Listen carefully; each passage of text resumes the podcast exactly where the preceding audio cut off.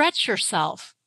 You really see, you can't lead if you are stuck in the status quo. That nobody ever got excited by a leader set who said, Hey, let's go do more of the same things we've always been doing. There's nothing there. You're listening to the Vibrant Leadership Podcast with leadership speaker and consultant Nicole Greer. Welcome to the Vibrant Leadership Podcast. My name is Nicole Greer. They call me the Vibrant Coach, and I am here today with none other than Deb Calvert. Deb has over 25 years of experience in leadership development, organizational effectiveness, and management training. She was an HR director with a Fortune 500 company prior to founding People First Productivity Solutions in 2005. Deb is an ICF certified executive coach, a licensed practitioner in numerous assessment tools, and a certified master of the Leadership Challenge. She is a published author, and her research and methodologies have been published globally in academic journals. We have some serious genius on the show today. Deb, I'm so glad you're here with us. Oh, thanks, Nicole. I'm honored to be here. You've got C- Serious Genius on the show every time you're there, so it's all good. Oh well, you know, hey, I'll pay you later for saying that. Thank you. so, so I I went through your website, and first of all, everybody who's listening, you have got to go um, to the website, and let me tell you what it is. It's People First ps.com. There is a plethora of goodies over there, and you would just be foolish if you didn't go over there and take a look at what she's got for you. So, the first thing I noticed that, uh, of course, in your bio, it also says that you're an author. And so, the first book um, is Discover Questions and Get Connected. Did I get the title right? Yeah, almost. Discover Questions, Get You Connected get you connected. Okay, fantastic. Thank you for helping me. All right, so uh, tell us about this book and um, what's inside of it that we might uh, glean a little genius out of why questions are so important. Yeah, you know, it. Um, it's an acronym. The word discover is eight purposes for asking questions, and it's based on about 20 years of research in the field with sellers and buyers. I'm, I'm more of a buyer side researcher. It, if you're the folks who are listening aren't in sales, here's something I found interesting. It surprised me too. A lot of business owners and entrepreneurs and solopreneurs have told me that this is really, really helpful for them. So, for what it's worth, you might find some value in just knowing that there's eight purposes for asking questions. The next uh, book that I'm putting out is is Discover Questions for Coaches. So that just tells you how translatable this is. Yeah, so, so, will you go through D I S C O V E R oh. or maybe peek inside a couple of those letters for us? Because we like to know why questions are so important. You know, I had Bob Tiede. I don't know if you know that name, uh, but he his big thing is questions as well. And I teach a class called Powerful Questions, and both of us went to coaching school. Questions are so magically powerful. It is incredible. They can change your life. So, would you just maybe peek in a couple of those letters for me?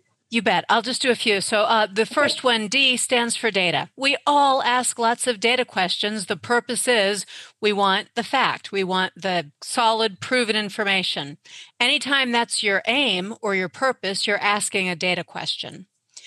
Here's one that people don't ask very often, but it's super important, and that is the V. The V stands for value questions. Why does that matter? Out of these three things, which one is most important? Uh, why, why is that important? And this gives people a chance to, when you ask questions like that, it gives them a chance to work it out for themselves. It's a bonding question because now you understand people. Maybe you even tap into some of their intrinsic motivation and you understand why they will or won't do whatever you might be asking them to do in sales and management and any place else in life. So that's the that's two of them, just to give you the nature of of what they're like. Uh, some of them we ask very often. There are others of these eight types that we don't ask very often, but they can be game changers when we know, oh, that that would be a good thing to understand, and we incorporate that into our conversations. Mm, that's awesome. That's awesome. Yeah. And again, if you visit uh, Deb's website, you'll find all eight letters with what they're about, and those can help you. You know, um, we are uh, talking about leadership on the Vibrant Leadership podcast, but, you know, I, I think leaders are in sales. Um, what, what's your take on that? Are leaders in, in the sales business?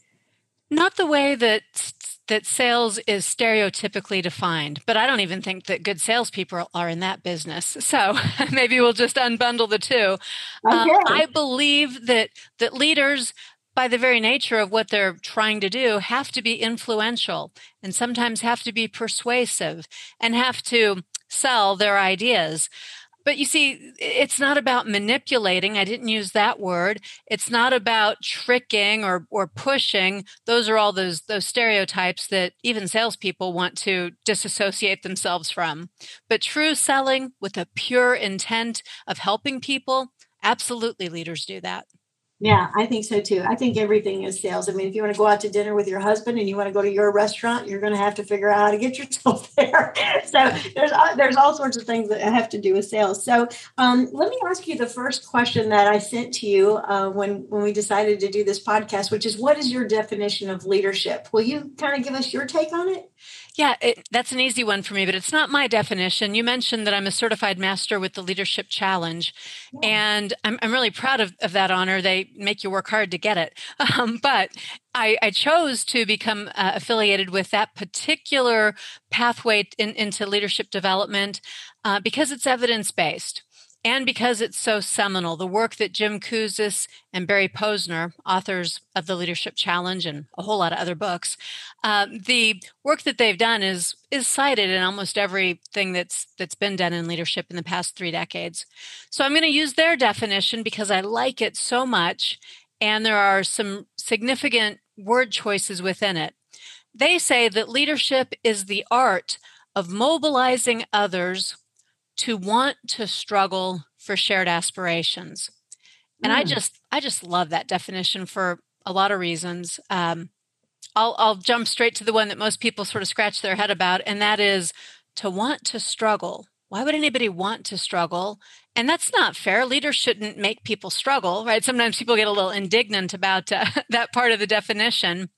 So I like to to remind people that anything that we think is worth having for we will want to struggle for. So it's not struggle for the sh- sake of struggle, it's for shared aspirations. And by the way, Nicole, that's how you get your husband to the restaurant you want to to go to. Like what's right. in it for him? you know, shared right. aspiration. um, but to want to struggle, people do, right? N- nothing nothing that we really ask people to do is necessarily easy. There's always going to be within any change some internal or external struggle. So, better to get people to a place where they want that than you're pushing and micromanaging. I know a word that's come up a few times in, in your recent interviews, right? There's an option. We can lead people to a place where they want to work for it. Yeah, absolutely, and and I think that uh, most people do understand that you know you put the effort in, you get the reward. You know, um, and I, I and I uh, we were just talking before we got press the play button here uh, about the fact that uh, I got my master's degree done about a year ago, and um, uh, it was a struggle to figure out all the things to get that done. But I did read information that your co-authors and the gentleman that uh, gave you that uh, definition. I, I, read that when I was in my program. So you hang out with some really really cool guys, um, and they were also uh, helped you co-author your second book. Is that correct? Yeah. So their their work around the leadership challenge, they have introduced something to the world called uh, the five practices of exemplary leadership that's all based on on this evidence this this research that they've done worldwide with over 5 million people so basically the five practices of exemplary leadership are broken down into 30 behaviors that wow. leaders use more frequently than others right effective leaders the ones that we willingly choose to follow they do these 30 things more often than other people do okay so I was working in leadership. I also work in sales. And I had the thought one day of, you know, the five practices, the 30 behaviors. What if sellers did that more often? How would buyers respond to that? And so I took that question to Jim and Barry. They were intrigued. And we uh, went through Santa Clara University to uh, do a research study about this very question. And we found that buyers like all 30 of those behaviors, and in fact, want to see all 30 of those behaviors more frequently in the sellers they choose to do business with. And that became the premise then for the book called Stop Selling and Start Leading that we co authored. Mm, that is genius. I love it. Okay, so um, at a high level, could you share with us what the five practices are? You bet.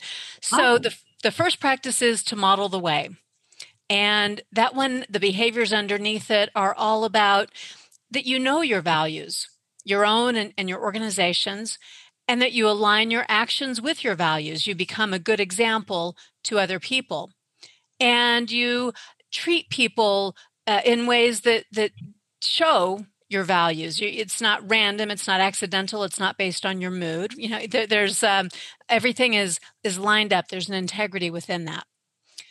The second of the uh, five practices is to inspire a shared vision. So, a couple of pieces in that inspire that that word. It means to breathe life into. So, leaders know that they have to continually uh, be putting that vision back out there and helping people see how they're connected to the vision because it's not the leader's vision, it's a shared vision. Inspire a shared vision, double underlines under shared. You want it and I want it. And the reason that we both want it is that we co created it, or I listened to you and understood what you wanted and needed. I didn't just make it up in my own head. And then number three is to challenge the process challenge the process is, you know, leaders are, well, they're restless. They are always asking what's new, what's next, what else. They're looking for the small wins, the incremental improvements.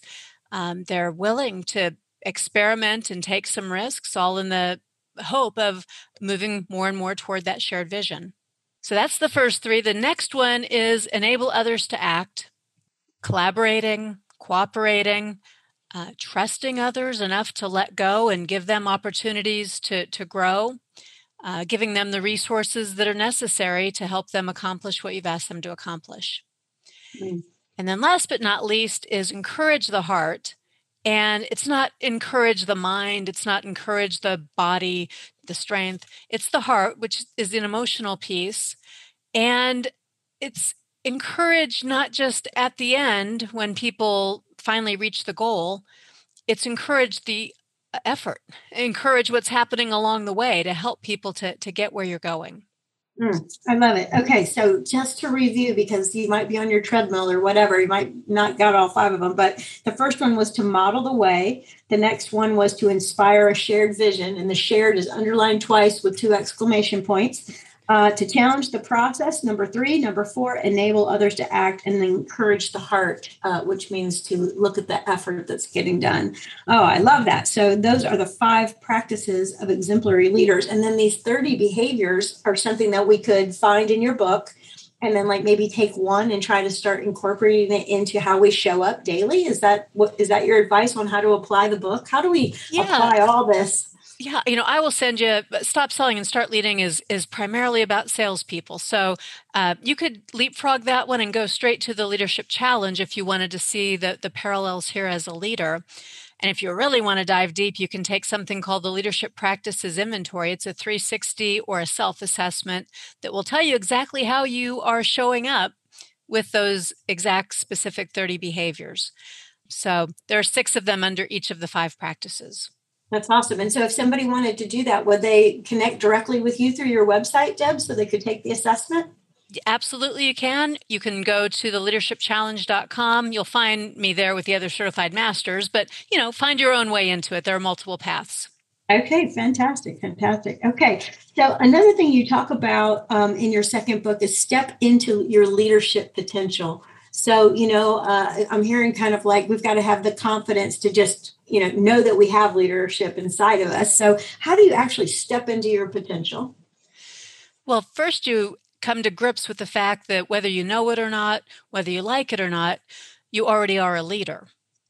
And some people grapple with that. They think, no, no, leaders are only the people at a top of an organization, or leadership, that's only a, a select few who are born with certain charisma or other characteristics. Not true. I can prove to you it's not true because you can go to a playground and you can see four year olds and five year olds playing, and there are just some things that certain people do at every level throughout any life, certain things that you've done too that cause people to watch and to pay attention and then to emulate you.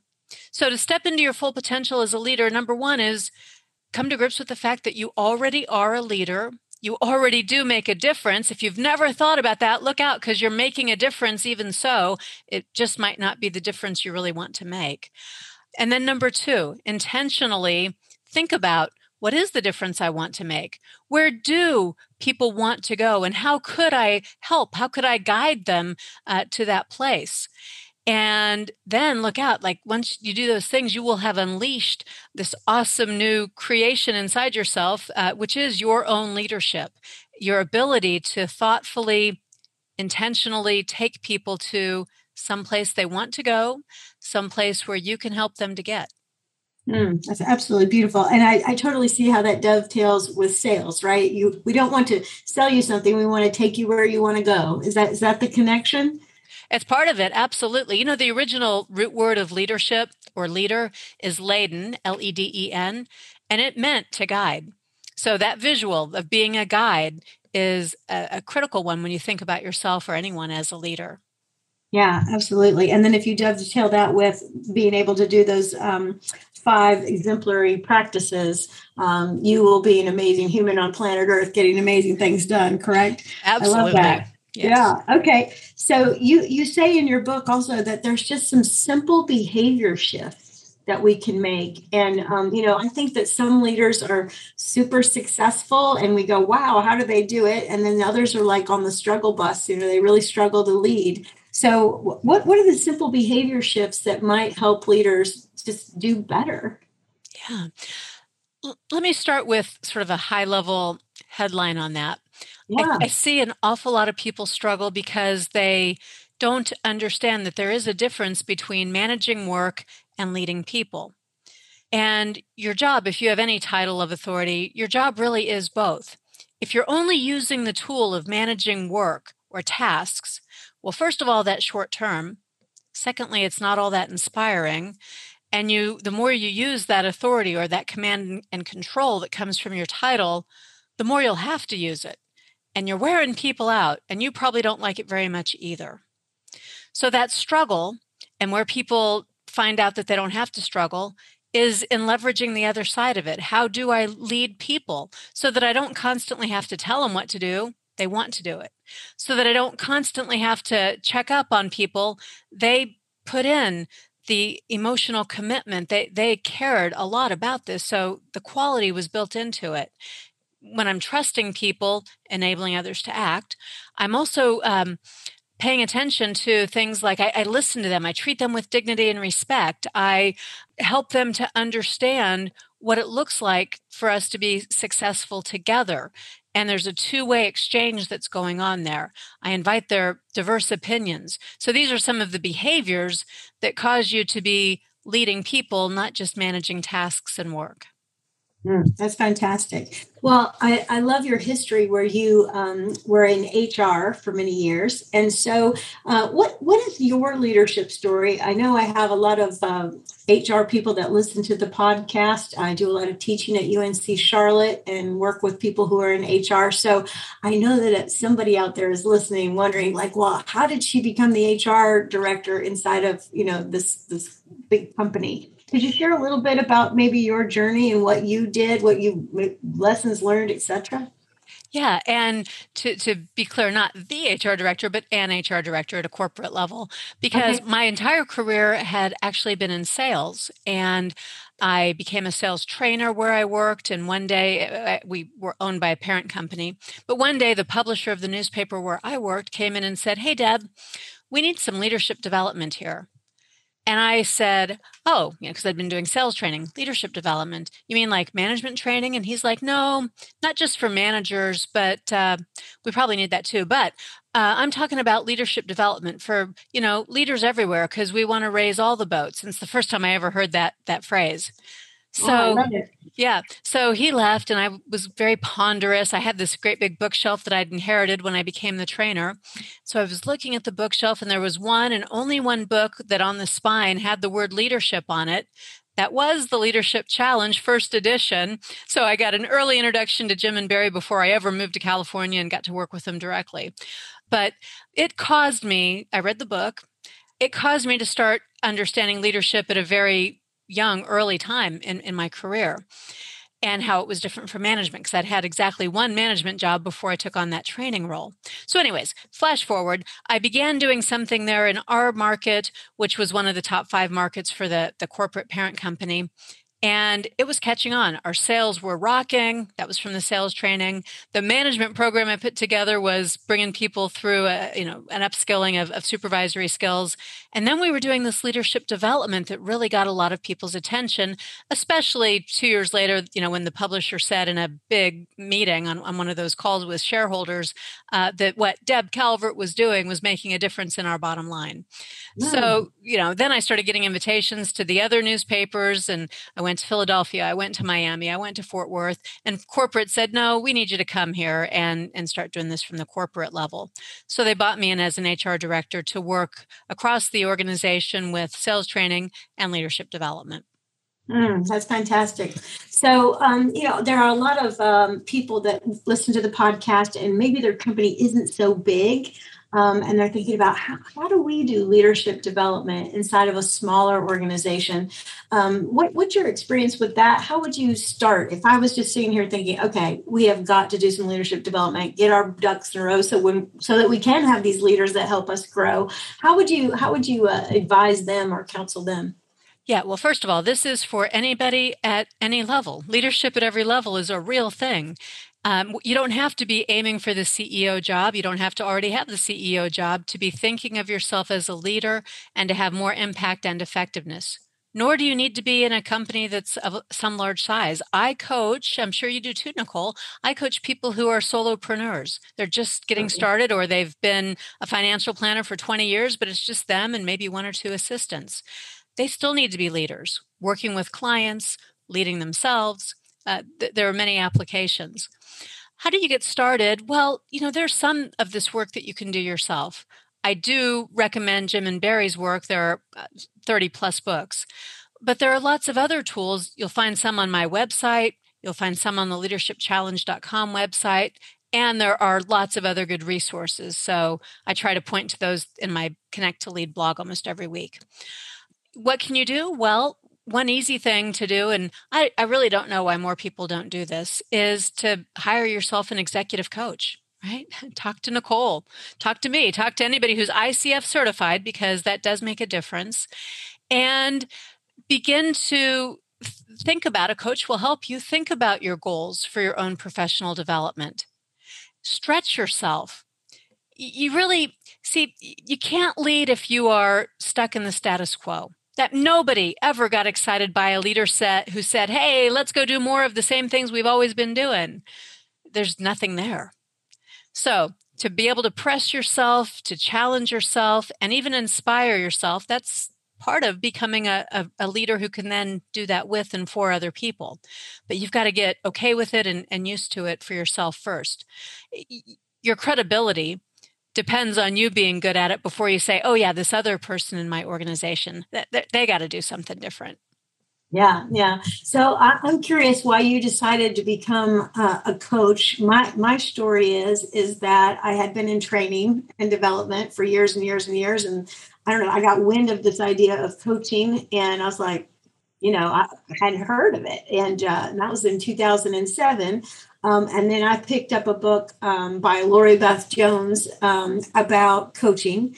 And I read it and I was like, this is what the whole world needs. We all need like an advocate. We need somebody in our corner who will see our potential, challenge us to actually bring it to work, right? And and put it to work. And uh, and I think when I learned to ask good questions and became an excellent listener, like I had a radical change in my life. I, be, I, be, I became uh, more likable as a human because I was asking questions and um, and listening better. And then also, uh, when you you learn about coaching, you become so sensitive to the outcomes of your own life and, and those of others. It's, it's just all about doing your best work. I mean, it's just fantastic. So, what is your story? How did you find coaching? How did it find you? And and what happened to you when you became a coach? Because I think leaders should take a coaching course of some sort or get the skills in their toolbox. Absolutely, the questioning skills and the listening skills being paramount of those.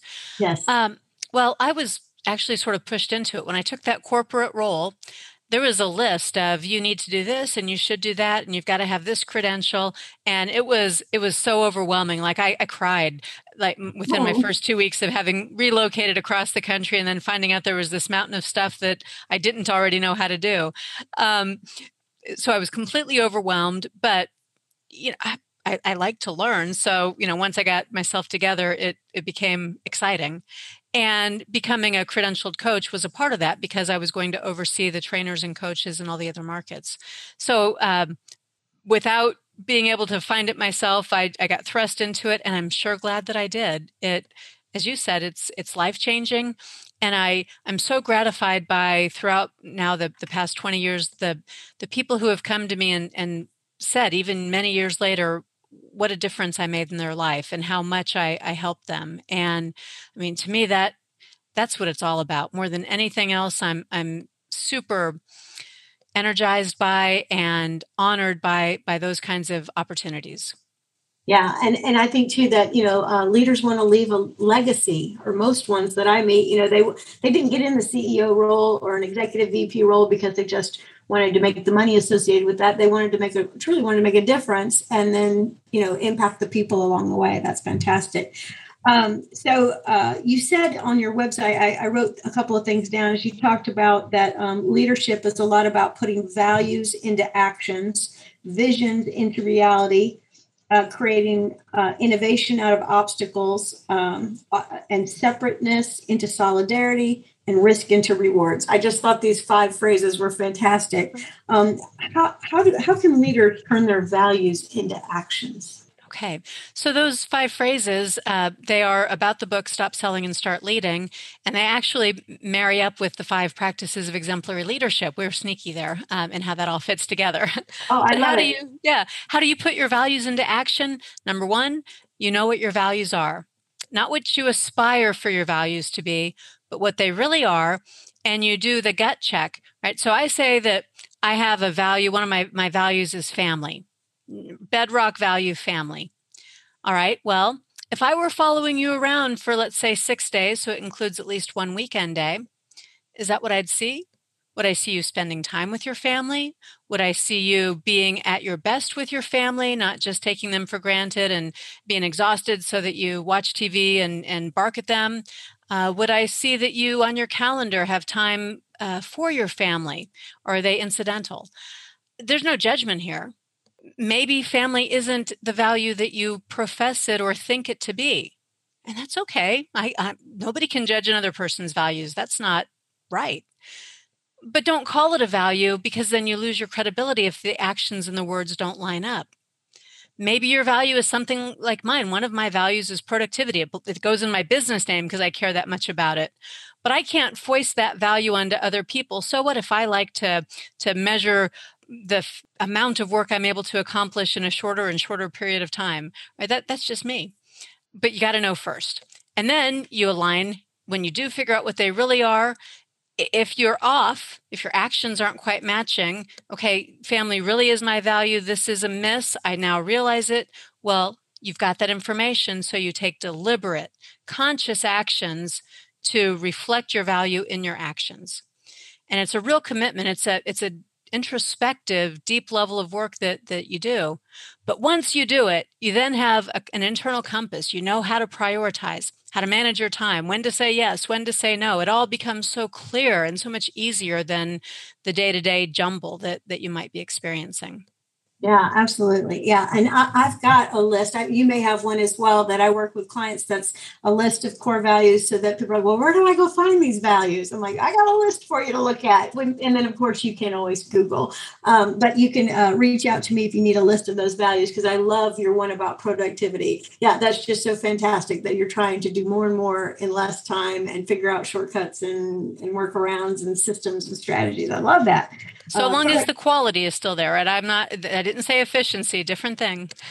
yeah. Okay. Very good. Very good. Yeah. I love it. Okay. So, how does a leader turn a vision into reality? Let's talk about that one for just a moment because, you know, it's a big, big work out there. People are like, what's your vision statement? What's your mission statement? So, how do you actually turn that vision into a reality? Not by yourself. Number one, remember shared. is underlined.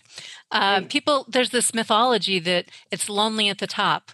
Well, if you're experiencing that, you're doing it all wrong. So you want to be able to lead and create other leaders around you. Um, Eleanor Roosevelt has a quote that says, A good leader causes others to have confidence in the leader. A great leader causes others to have confidence in themselves. Mm, so, I love it. Step one to bringing things into reality is that it's not you alone. You've got lots of people who are leaders in their own right who are also working toward that. You also have to keep it front and center. If this is our vision and this is where we're going, we can't be distracted by the day to day and all the fires that we're putting out and our failure to trust and delegate so that we are constantly doing the busy work stuff. So we have to have clarity, we have to have others, and we have to to struggle sometimes and not to abandon that journey when it becomes a little bit difficult. Just build it in. It, it's not always going to be easy. But the only way you're ever going to bring it to reality is to make that deep, deep commitment and and keep going. That's exactly right. Yeah. And so the, the last one I want to talk about here is um, separateness to solidarity. I'm hearing that that's a little bit what you're like, you're not alone. Um, it, it repeats there, but can you talk a little bit specifically about separateness versus solidarity, that alone at the top thing you said they were doing wrong? Yeah. Um, and by the way, these are the things I'm describing to you, not in the exact language, but they're reflective of those 30 behaviors that we talked about earlier, too. Yeah. So, separateness, it happens a lot in business. We have, an, you know, the lone wolf kind of person. We've got um, our, our measure of effectiveness when we're at an individual contributor level is all about our autonomy, our independence, our initiative, our whatever, you know, that causes us sometimes to compete with others and to jockey for position. That's all fine and well for some types of jobs and at some levels, but it is different from leadership because it's really hard to bring others with you if you're a lone wolf or if you're competing with them. So, how do we get to a place of solidarity? Well, we've got our shared aspiration, we also are likely to have some shared values that, that bring us together. And when I'm encouraging the heart, especially if I am celebrating and recognizing things you've done that demonstrate our shared values, well then I'm creating even even deeper bonds and we have even more that that brings us and keeps us together. And when the struggles come, it's easier to to be together than it is to try to battle those alone. 100%. Oh, I love that. Well, th- there's probably uh, one special listener that's um, sitting there going, Gosh, I hope she drops one more piece of genius for me before this podcast ends. So, if you were mentoring a single special listener, maybe it is a sales leader. Um, I have had other people who are sales gurus on the Vibrant Leadership podcast, and I know that most organizations have to have some kind of product that goes out the door uh, that earns revenue. So if there's a ment, if you were to mentor a single special listener, what one piece of advice would you give them, leave them with? Yeah, I will go with one that's um, a value to me, but it's also a standby piece of advice, and that is uh, make sure you're putting people first. Whatever you're trying to do, processes, profits, doesn't matter. People are what will get you there. So you've got to put people first. And it's about enabling them, the right resources, the right training, but it's also about ennobling them. And that is a real word. Uh, to ennoble means to make someone feel worthy or important. And you do that by giving people time, being available for them, asking questions, listening to their answers, treating them like it's a human to human exchange, not some transaction to get the job done you know when you enable and ennoble people and you put mm. them first you're going to end up with higher levels of employee engagement. That always means more additional discretionary effort and better quality output. So you're going to accelerate to getting whatever you want to from a manager or leader perspective whatever you want to get to and you're going to find that you're not only unleashing your own leadership potential, but you're doing something called entelechy. And it feels like this is a word vo- vocabulary class or something. I'm going to tell you something, Deb. I love vocabulary words. In my every morning when I have my quiet time, if I read something I don't know a word, I write it down. I look it up. I, am just like a little nerd. I'm a little. I'm like a little fifth grader with my vocabulary list. so I love what you're doing. All right. Well, entelechy, another real word, comes from Greek, and it means to bring out the full potential. It's what coaches do, it's what leaders do, and it's what you'll be doing if you're putting people first. Mm-hmm. And that is uh, the name of her organization, right? So um, let's make sure we know how to uh, get a hold of Deb. We want to go to www.peoplefirstproductivity. So People First PS Okay. .com is the website. The PS stands for Productivity Solutions. That's the business name, People First Productivity Solutions. Okay, fantastic. And I am telling you, I'm not even kidding. I went to her website. There is a plethora of information. There's a series of webinars. There, uh, there's uh, ways to get a hold of her books, the ideas that she's sharing and representing. Um, I think that you would just be crazy if you didn't go visit it. And then, of course, purchase one of her books. She has got a lot to offer you with leadership. Deb, I'm delighted that you've been on uh, the Vibrant Leadership podcast. Uh, I followed her today on Twitter, LinkedIn, and on Facebook. I suggest you do that too. And then uh, you can go to the website and we can also uh, get on a mailing list, right, to get your um, your uh, blog. Is that correct? Yeah. So um, we send out a weekly newsletter. It includes that week's blog. We always put a video and some other little um, bits and pieces of information e- each week. So connect to lead community is what that's called. Look for that on the website. Okay, fantastic. All right. I thank you so much, Deb, uh, for being on the Vibrant Leadership Podcast. Have a great rest of your day. Nicole, thanks for having me. Thank you so much for the time uh, that we had today. Ready to up your leadership game? Bring Nicole Greer to speak to your leadership team, conference, or organization to help them with her unique SHINE method to increase clarity, accountability, energy, and results. Email speaking at vibrantcoaching.com and be sure to check out Nicole's TEDx talk at vibrantcoaching.com slash TED Talk.